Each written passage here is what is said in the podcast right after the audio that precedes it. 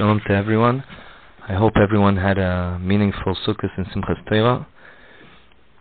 And we're up to Parshas Noach. In Parshas Noach, it says that Noach was a tzaddik in his generation. Noach ish tzaddik tamim hayab He was a very big tzaddik in his generation. Now Rashi brings down the Gemara in Sanhedrin Daf Kuf Ches.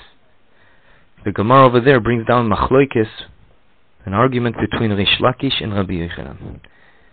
Rish Lakish says, Dorshim oto leshvach. What does that mean?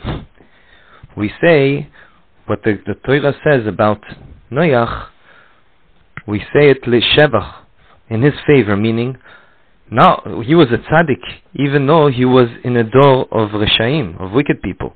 Kol sheken, shilu bedor shel tzaddikim, that if he was in a generation of tzaddikim, he would even be a bigger tzaddik, ayat tzaddik yotel.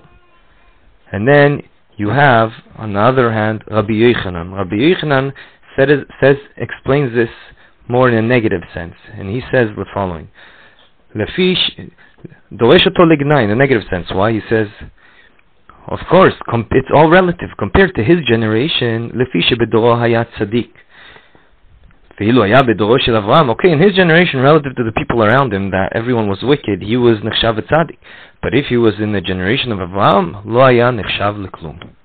Ad is explanation also of the Gemara in Sanhedrin Daf Kuf Ches according to Rashi. Asks Hagon Reb Meir Rubman in his book Zichron Meir, he goes, how can it be? How can we explain Reish Lakish?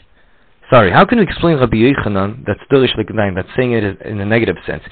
Lichora, he's belittling the fact that Noach was a tzaddik. He goes, yeah, he was a tzaddik only compared to his generation. Bring it to Avraham Avinu, he wouldn't be such a tzaddik. How can it be when the Torah Mefurish says that he was Noach ish tzaddik tamimaya bedorotav? Even more than that, we know that he was he was nechshav to be a big tzaddik uh, uh, the biggest tzaddik in, in his generation. How can you say that's a little thing? That's a huge thing. So that's question number one. Even more than that, to make the question more extreme, if you look at the lashon, it says "Ve'ilu haya bedrosh levram." If you were to be in the generation of Avraham Avinu, lo haya nechshav leklum. He wouldn't be nechshav as anything. Well, how, how can you say that? Again, we said he was the biggest tzaddik of his generation. You want to say that a, a tzaddik is nechshav kekmo klum? Well, what's going on over here? So he wants to explain in Vimechadesh a different way of looking at the machloikis between Rabbi Yochanan and Reish Lakish. And he says the following. They're not really arguing on the fact that he was a big tzaddik and how big Noach was. They're really only arguing and we'll see what the difference is, but they're really only arguing on what does it mean when the Torah is telling us, all the Torah needs to tell us he was a big tzaddik. Why is the Torah telling us bedorotav, he was a tzaddik in his generation? What are the words in his generation coming to teach us?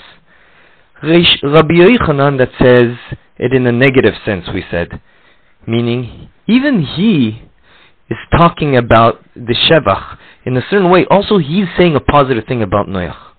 They're just arguing on what the pasuk is trying to tell us. But also Rabbi Yochanan, that we said it's in a negative sense, he really, there's an underlying positive sense, Shevach over here. Why? Rabbi Yochanan says like this, we all know the Gemara, we all know the famous Rambam, the Rambam Perik Vav Hilchos Deus. It says like this, we were programmed by a Baruch Hu, meaning our nature, טבעו של אדם להיות נמשך אחרי רעיו וחבריו בדעותיו ובמעשיו. Whether we like it or not, our nature, being human people, we are affected by our friends, both, and our society, both in our way of thinking and in the actions we do. And therefore, it's very, we're very affected by the people around us. So Rabbi Yochanan is saying, you should know, Yes, of course, Noach would not reach the level.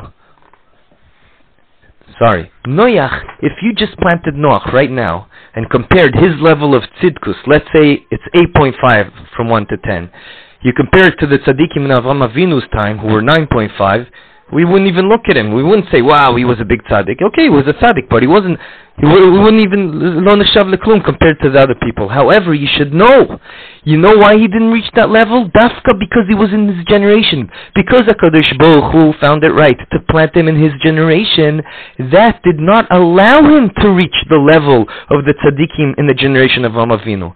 But indeed, if he were to be planted in the generation of Avinu, he would reach a high level. In fact, he would reach a higher level. And therefore he would be Neshav. But Lemaise right now, he's not, because he's 8.5 and they're 9.5. But indeed, if he was planted there, who knows where he would reach? Could be he would reach even more than them, yeah, 9.5 or 9.9. We don't know. Right now, he ended his life. He was at a point of 8.5.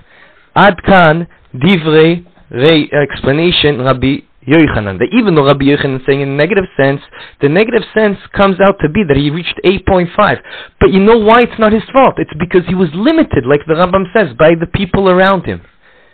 And this is a very important nakuda to note, because we are affected by our environment. And a person should know that and be aware and be proactive about that. Ad kedekach, that the Baalei Mussar tell us that especially in our generation where the world is becoming more and more corrupt around us, we have to be very careful and we have to make sure that we're in a proper society.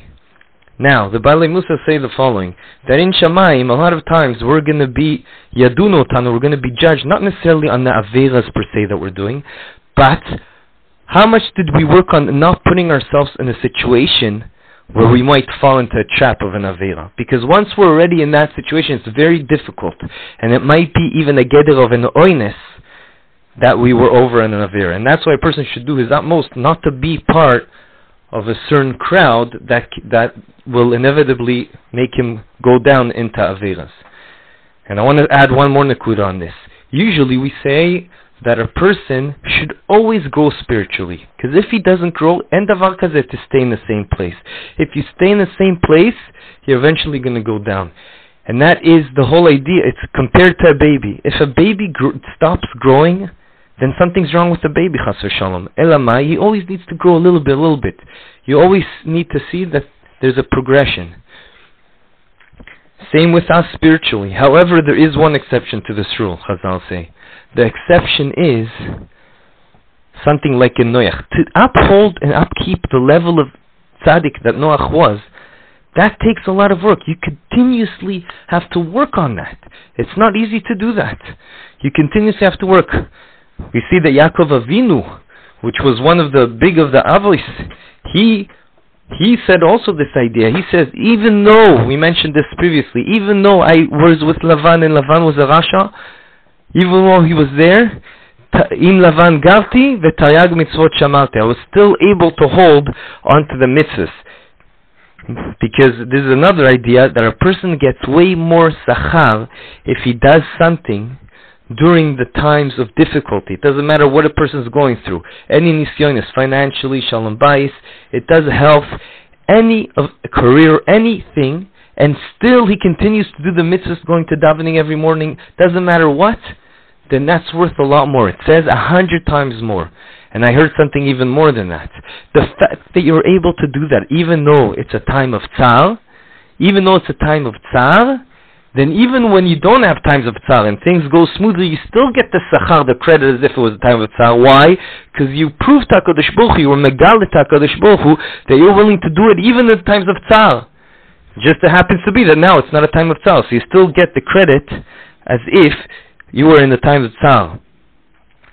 That's exactly what uh, we saw. We see brought down in Avos Rabbi Nachman, Rabbi Nosson. Sorry, over there it says that a person gets a hundred times more credit if he does things even though he's betzal. Yeah, I'll call upon him. Back to us, I want to just bring a mashal to this idea that a person, even though he's staying in the same spa- uh, position uh, spiritually, but he still is nachshav that is going. Why? Because the mashal is, if a person's swimming then he always has to progress and get further to, to a further point. But if you're swimming against the current and the current is so strong, you got to work really hard just to stay in your position. And therefore, of course he gets sachar, because we're being nimdad on our efforts. He's doing, he's making huge efforts. In, in fact, he's doing more than efforts. You see results. The fact that he's saying in the same place, that's not an easy thing to do when you're against the current. Same thing here. When you're in a society or in a certain situation where you have to work really hard just to stay in your position, you still get credit for that. So going back to answering the questions we said. We are now explaining two different ways of understanding the machloikets between Reish Lakish and Rabbi Yochanan. Rabbi Yochanan that says it in that he zooms into the words B'doyloisav that yeah Noach was a big tzaddik, but he was a tzaddik in his generation. What does that mean? It means because of his generation. That's a negative sense. Yes, he didn't reach 9.5 level of tzaddik. He reached 8.5, but it's because the generation he was planted in. If he were to be planted in Avram Avinu, who knows how he would reach? He would reach even higher. But at the end of the day, he only reached 8.5. But that's not his fault, and we should learn from that. That yeah, a person is affected by his environment, like the Rambam t- teaches us. Whereas Rabbi Reish Lakish, that says it in a more positive sense. Again, they're both saying positive things about Noach, but he says that I learned from the word generation that despite his generation, he reached 9.5, not 8.5. On the whole, if he was in Avram Avinu, psh, Avada, he would reach 9.9. Meaning it could be that they both agree he, could reach 9.9 Avram Avinu's generation. But right now, as is, he reached 8.5. One opinion says, yeah, that is the only reason he reached only 8.5, because he was in this generation. And it's impossible almost to, to get higher than that. The other opinion says, no, he did manage to get higher than that. So that's the machloikis. Now, just to summarize, what are the two main ideas we're learning here before I'll end up with a story? The two ideas is, number one, do your best not to put yourself in a situation of a nisayon in a society in a chevra that's not healthy and can negatively affect you and your children. Hashem, I think we did grow up in a very healthy environment, and we have to make sure that we're always sending our kids to schools and, and making sure that the friends of the family and the kids are always one that will have a positive effect. And of course, we should have a positive effect on others. And the other Nakuda is that even in the times that are difficult, you should have chizuk from the idea that you're getting a hundred times more sachar when you do something, even though times are crazy. Probably after the chagim now, everyone's back, everyone's in the backlog at work, it's probably crazy. But still, this is the time that you're showing HaKadosh Baruch Hu, no matter what, I am doing this at least the same, if not more, and you're going to get a lot of sachar for that. I'd like to end off with a story that maybe, perhaps, will also give us a bit of chizuk. The story is as following. One time there was a merchant that buys and sells very expensive stones. So once every couple of years he goes on this very, very difficult long journey in the train. He gets to this isolated place and he buys for relatively cheap these expensive stones and he goes back home and sells them. One time he went to this place and he bought a pretty pretty good stones and he left himself no money except for the t- the the ride the ticket for the ride home. Then, as he's about to get to the train station, he's not far away. Suddenly, he sees this other merchant that does a similar thing to him, huffing and puffing, running to him. He says, Listen, I'm about to give you the deal of your life. There's no time for questions. Look at these stones. You want them? I'll give you them for a twentieth of the price. But you gotta pay cash money right now. But right now, you have 20 seconds to make this decision.